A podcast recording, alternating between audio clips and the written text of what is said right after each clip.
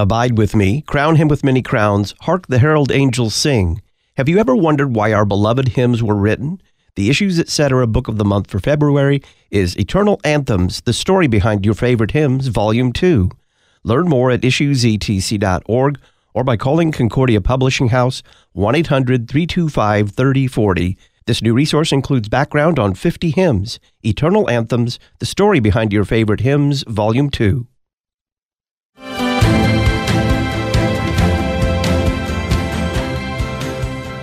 We suffer from this age of safetyism. We are caught up in a culture that idolizes being safe at all costs, and with that comes a selfishness. The left has essentially declared that only a wanted child is an image Dei child. Only a wanted child is a child that's made in the image of God. And if you're not desired, then you don't have any intrinsic value. And to say that whatever the major total obstacle is that they're facing, whatever hardship, to say that God has nothing to do with it, then sets sin or this fallen world as though it were its own God. It's absolutely true that the Bible norms the church's creeds, but these summaries of faith tell us precisely what the church believes the Bible is saying. Amateur home improvers in Italy love Issues Etc.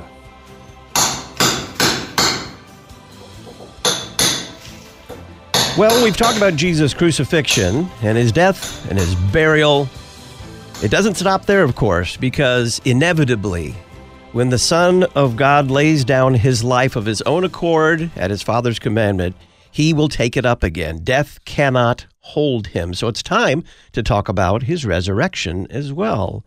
Greetings and welcome to Issues Etc., coming to you live from the studios of Lutheran Public Radio in Collinsville, Illinois. I'm Todd Wilkin. Thanks for tuning us in. We'll be teaching a Sunday school lesson in Matthew 28, the resurrection of Jesus, with Pastor Tom Baker of Law and Gospel. Dr. Stephen Parks joins us for our series, Responding to Roman Catholic Proof Texts. We'll answer the question, did St. Augustine teach that the Roman Catholic Church had the authority to determine the canon of Scripture? And then we'll be spending some time with Pastor Peter Bender, looking forward to Sunday morning, according to the one-year lectionary.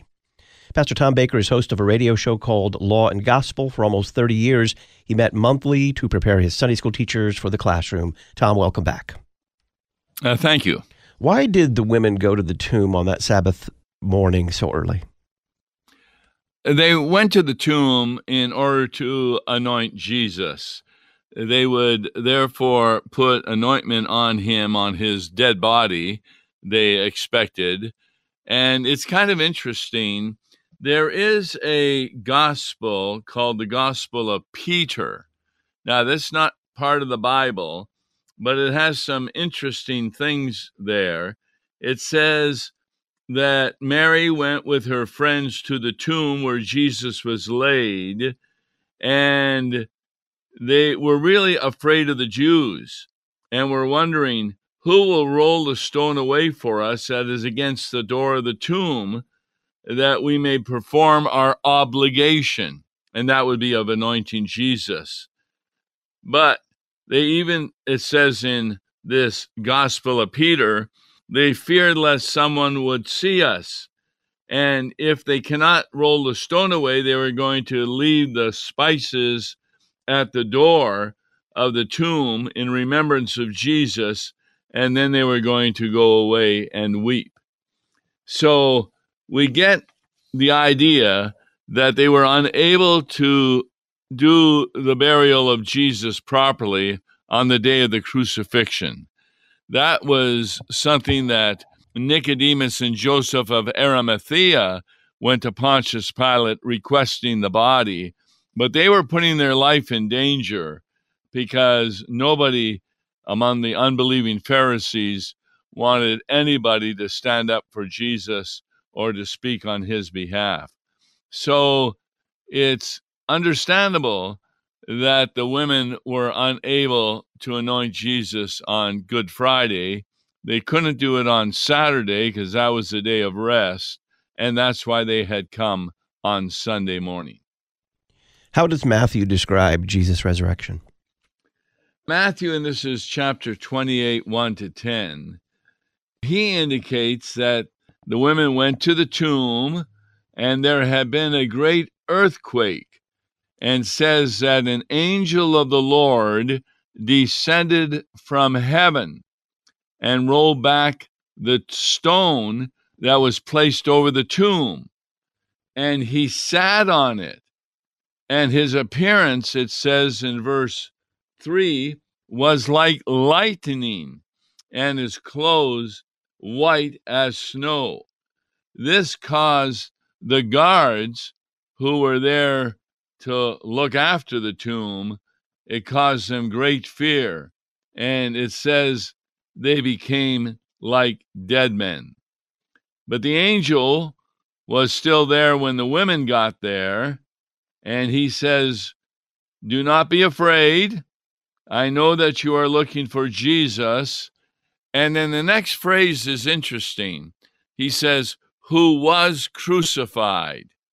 Now, that actually is the translation from each translation I looked at, but it's not correct.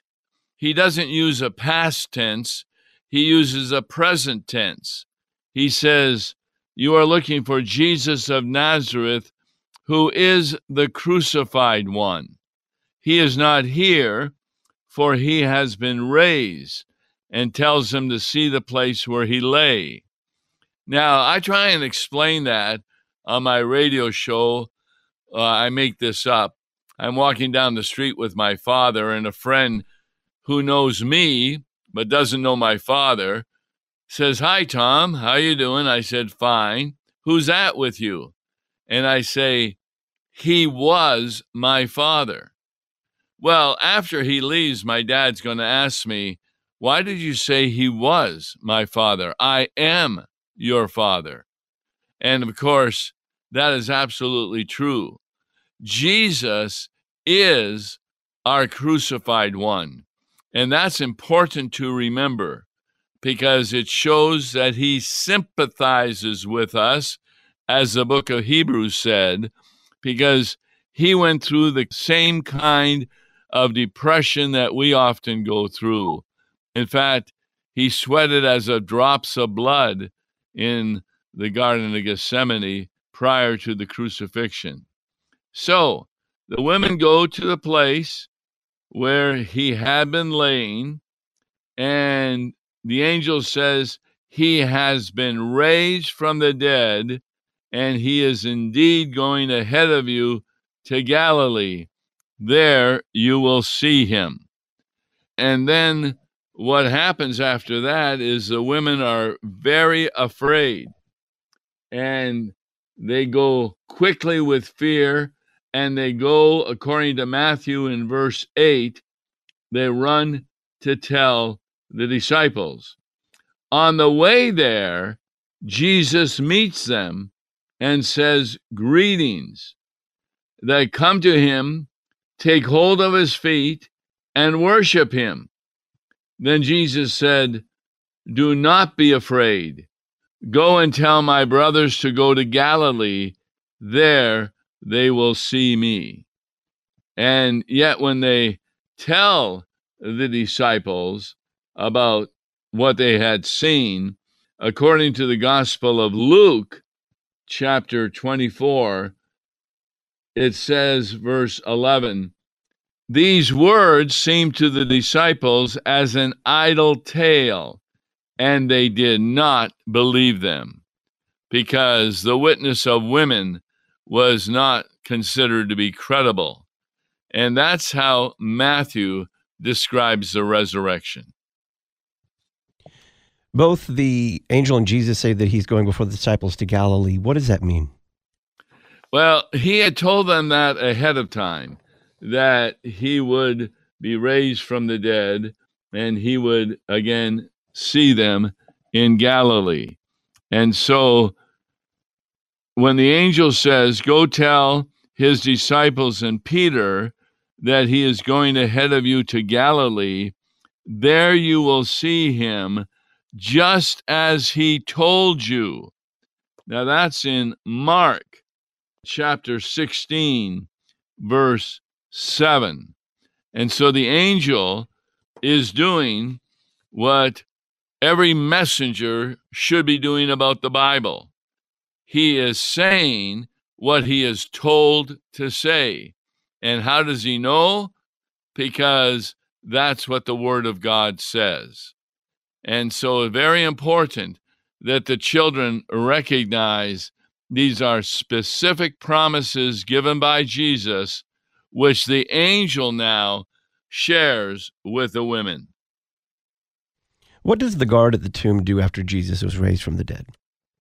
Well, they were like dead because they were so afraid. And it indicates that they went back to the Pharisees, the unbelieving Pharisees, to talk to them about what had happened. Now, you got to remember, and this isn't part of the lesson, but it's something the Sunday school teacher should read, Matthew 27, the verses before our text, that the chief priests had gathered before Pilate and said, this is really quite amazing to me. Sir, we remember what that impostor said while he was still alive.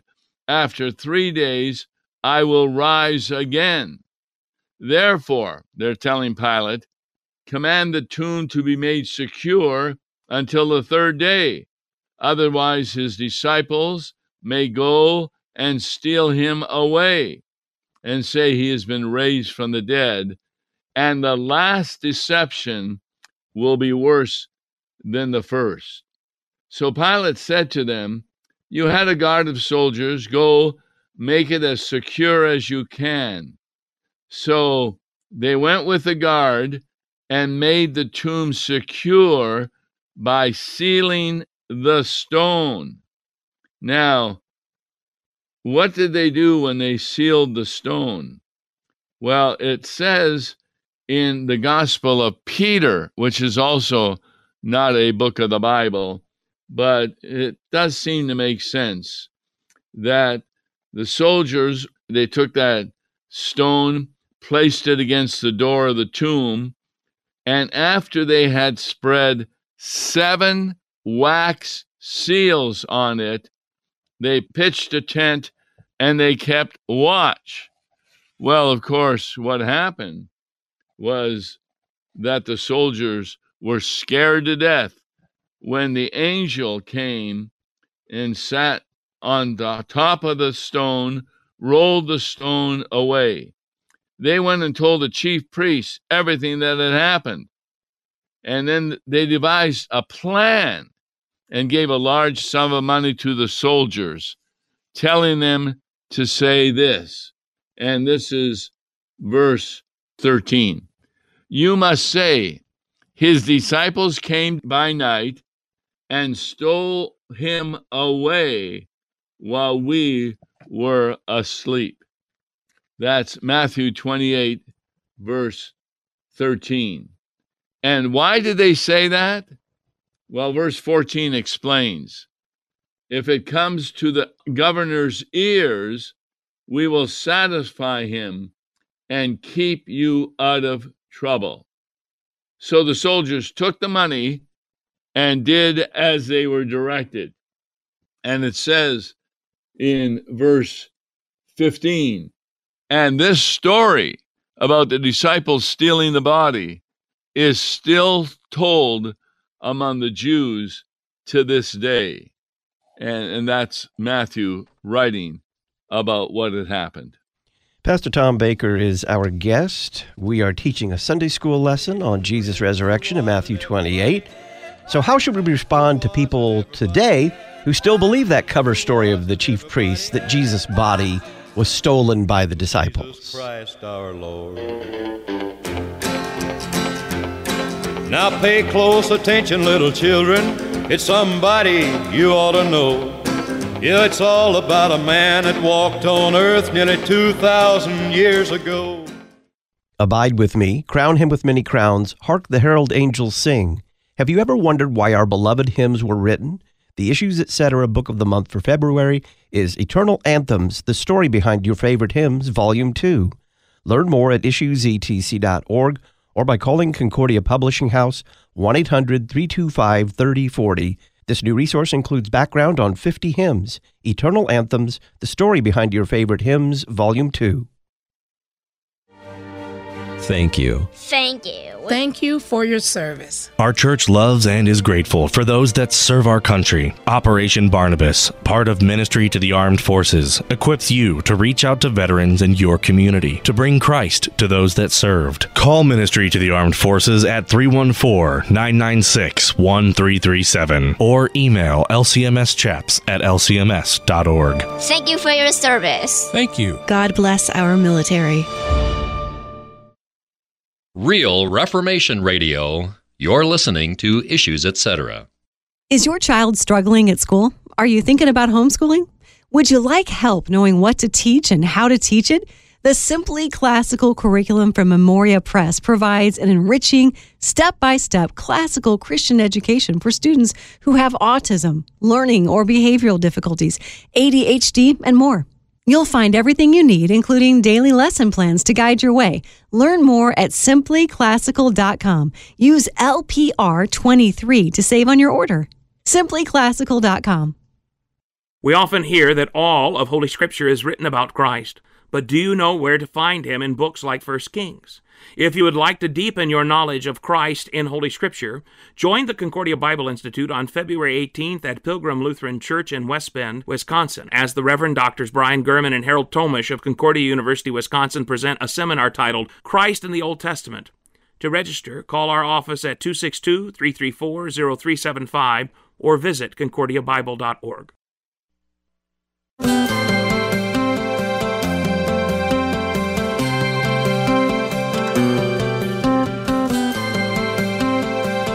In large respect, the creation of My Faith Looks Up to Thee was accidental, deeply expressive of a personal faith. This most private composition was never intended by its author for any purpose other than the outpouring of his own thoughts and needs of the heart. Ray Palmer himself explained, there was not the slightest thought of writing for another eye, least of all of writing a hymn for Christian worship. A little background on the hymn, My Faith Looks Up to Thee, from our Issues Etc. Book of the Month for February, Eternal Anthems, the story behind your favorite hymns, Volume 2. You'll find this book at our website, issuesetc.org, or call Concordia Publishing House, 1-800-325-3040, and order Eternal Anthems, the story behind your favorite hymns, Volume 2. We're talking with Pastor Tom Baker. He's teaching a Sunday school lesson on Jesus' resurrection in Matthew 28. So, Tom, how do we respond to people today who still believe that cover story you mentioned before the break from the chief priests that Jesus' body was taken away by his disciples? Well, the chief priests, the Pharisees, the unbelievers, they believed the history of the Bible. They believed in 6-day, 24-hour creation. They believed crossing of the Red Sea. They believed all the things that the Old Testament said. They believed the history of the Bible, but they did not believe the theology of the Bible, that a Messiah would come who would take away their sins. They thought the Messiah would come to give an example of what they were to do with their good works, to offset their sins, to balance them out. And they were living under the law, thinking that by their good works, they would be saved. Like that parable Jesus said about the Pharisee who thanked God he wasn't like the tax collector, but he was saved because he fasted and gave tithes. But the Sermon on the Mount showed that all people are sinners, not only by deed, but also by thought and by word. So how do we respond to people today? We do the same thing Jesus did on the road to Emmaus. We quote the Bible, because that's the difference between the unbeliever and the believer. The unbeliever believes there is a God, but then he makes that God, he makes them up in his own mind, by his own will. In contrast to the believer who believes God and his word as found in Holy Scripture. And remember, the disciples on the road to Emmaus They could not understand how Jesus was crucified, and they had a hard time understanding the women who were telling them he's risen from the dead.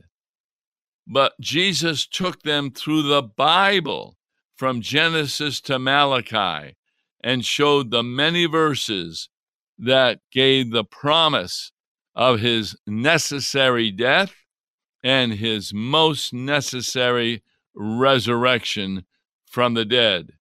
And he had even told the disciples, yes, I'm going to die, be buried for 3 days, but then I will rise from the dead. It appears that none of the disciples believed him, including his own mother Mary and the women, because they came to the tomb to anoint a dead body.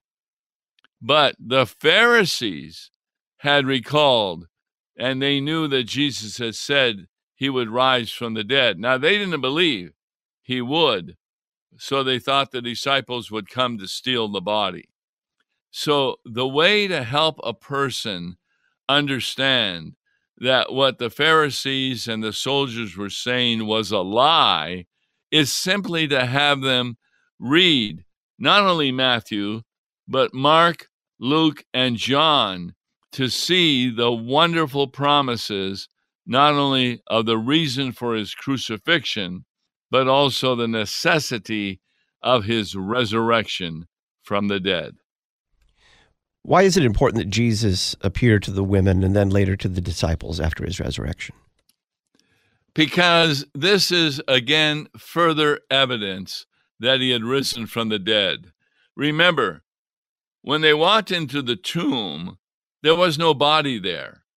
In fact, when the angel rolled away the stone from the tomb, and they always put a stone in front of a tomb that was made out of a rock area to keep out the wild animals away from the body. And so it was a very heavy stone, and the women would not have been able to roll it on their own. But the angel did so, but there was no body. So now Jesus appears to the women, and they are struck with such joy that they even worship him. And it is kind of sad. Jesus reprimands his disciples for not believing the women when they came and told them that Jesus had risen from the dead. They considered it an idle tale.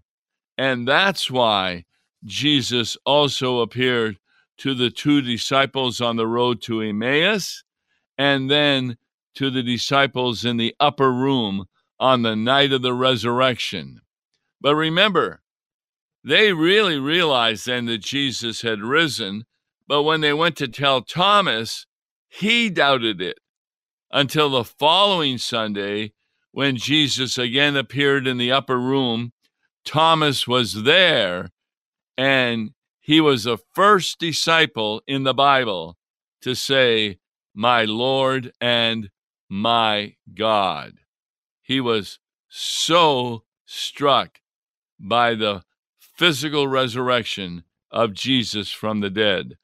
So we read the Scriptures, teach the Scriptures, because it is through hearing the Word of God that the Holy Spirit creates faith in a person so that they too now believe the unbelievable. What do the Sunday school children need to know about the resurrection? Well, Sunday school children are young enough that they're still under the discipline of their parents because they are born as sinners, they love to be independent, and they love to be selfish. And so parents teach them that they do things wrong, and sometimes they discipline them. So you can understand how a child will wonder, how am I going to heaven because I'm such a bad child? And that's where the Sunday school teacher can really give the importance of Christ's crucifixion and resurrection. He died, and rose again, which paid for our sins. He paid the price of being forsaken by the Father. So we will never be left alone as we believe in Jesus Christ as our Savior. And therefore, this gives the joy to the Sunday school children, recognizing that though they are sinners and are sorry for their sin, that God has completely forgiven them, as Jesus said from the cross, "Father, forgive them, for they know not what they are doing." And that promise was fulfilled for all those who trust in the message of Jesus Christ. Finally, what's the law and gospel of this lesson? Well, the law is that many times we're afraid of not being able to go to heaven because we recognize we're gross sinners. We even confess that in the creed and the liturgy, particularly that point that we have sinned by thought, word, and deed, and we deserve temporal and eternal punishment. But then we ask God to forgive us, and the pastor, on behalf of God, as though he is the voice of God, which he is, he therefore declares us forgiven. Our sins are taken away, and we are saints and justified in the sight of God, even while we are here on earth. And that's the good news that the child can learn, especially when they realize hopefully they have been baptized because they have received the gift not only of the forgiveness of sins, but the gift of the Holy Spirit. Pastor Tom Baker is host of a radio show called Law and Gospel. For almost 30 years, he met monthly to prepare his Sunday school teachers for the classroom. You'll find a link to Law and Gospel on the Talk on Demand archives page at issuesetc.org. Tom, thanks. And thank you. Dr. Stephen Parks is with us on the other side of the break. It's our series, Responding to Roman Catholic Proof Text. We'll take up the question of whether or not St. Augustine taught that the Roman Catholic Church had the authority to determine the canon of Scripture.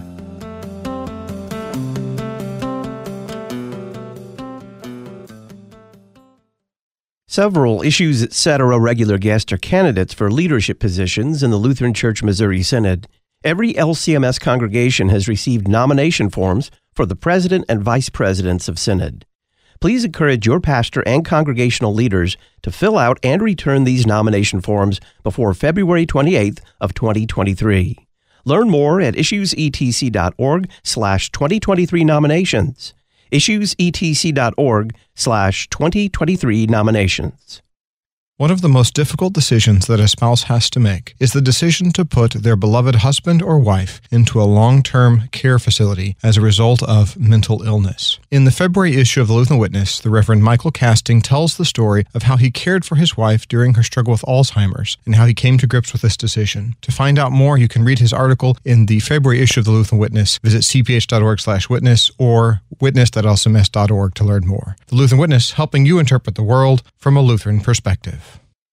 Your daily Lutheran Bible class. You're listening to Issues Etc. Greetings, fellow Lutherans. Ad Crucem has an amazing number of new products on the website.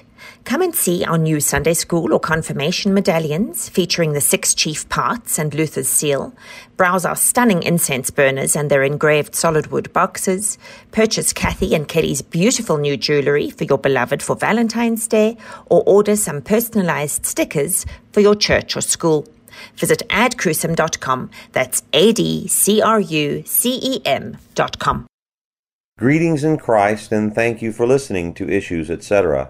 If you ever find yourself visiting the Smoky Mountains in East Tennessee, please join us here at St. Paul Lutheran Church in Sevierville. We see it as a small part of our service to the church to provide sound liturgical worship opportunities for vacationing Lutherans to our area. For worship times and directions, please visit our website at splctn.com. That's splctn.com.